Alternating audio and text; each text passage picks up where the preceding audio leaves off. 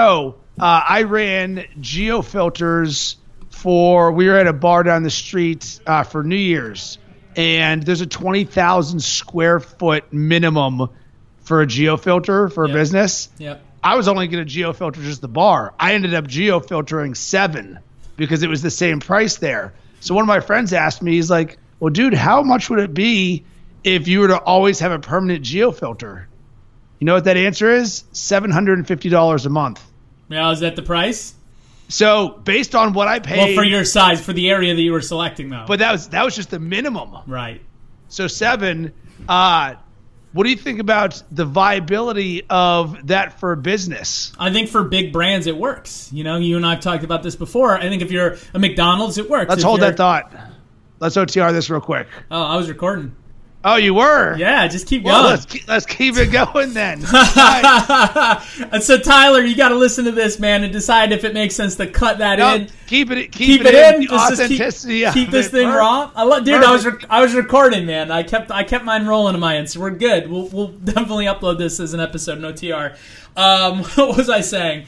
Um, oh, I think the brands. Yeah, I think it makes total sense for a big brand, right? You're a Taco Bell, a McDonald's, you're a G E, you're, you know, whatever, some big brand that can afford to just pay for impressions and brand awareness. Makes complete sense. And on that scale, that's friggin' cheap, right? The reality is, too, though, if you're looking at, like, if you're a McDonald's, unless it's a very specific event and you want a permanent uh, filter, you're probably going to select either the entire country or multiple states. And now you're talking hundreds of thousands, of actually millions of dollars per month in cost. But to a large Fortune five hundred company brand, it's still peanuts in the big game. So I think for them, it makes total sense. I do not necessarily yet, and I've done some testing here at Bold as well, both for ourselves, just to test it, and for a couple of clients at a small scale, um, just to just to test the waters and see what's going on. And yeah, there was engagement, and people used the um, the filter, and it was really cool. But that's kind of it. And it's like, ah, uh, all right, like, what do you really gain from there? And do people really care? And do they remembering your brand? And I say that unless you're a household name, no, it's not worth it.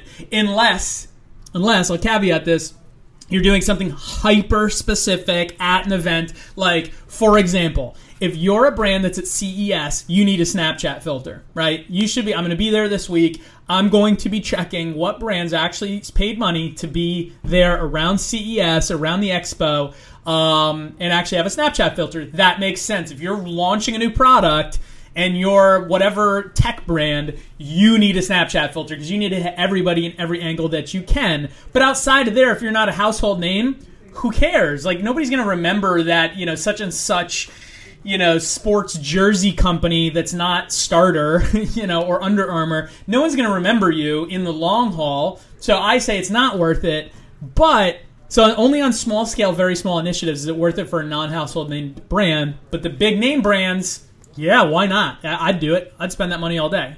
Yeah, I just enjoyed it because the Snapchat geo filter that I created was the Bacon Sports Party People of the Year.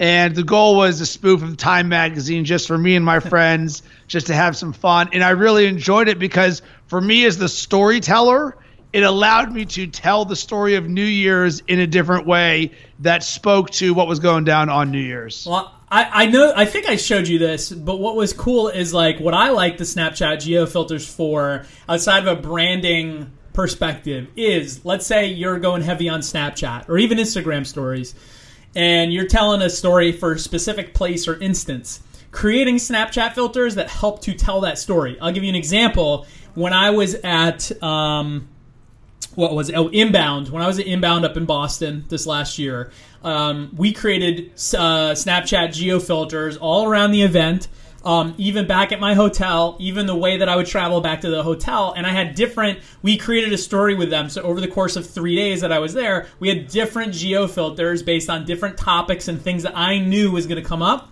And so I used those Snapchat geo filters as part of my story. So as I'm talking, there's my logo with the headline that I'm talking about. That's pretty powerful and cool. So in that case, it wasn't just for the other people using it. It was for me to help tell my story. Um, but again, it gets expensive quickly if you do it at large scale. So there's a balance there. Though I had tens and tens of thousands of people use some of the filters at um, at Inbound, so I also had that as a benefit. But again, it's not like anybody was calling me up the next day saying, "Hey, I snore your Snapchat filter." So I think I think it, it's it's a balance, and I think Snapchat geo filters are super cool. But I just wouldn't go all in on them unless I was a big brand and had that kind of money to spend on impressions.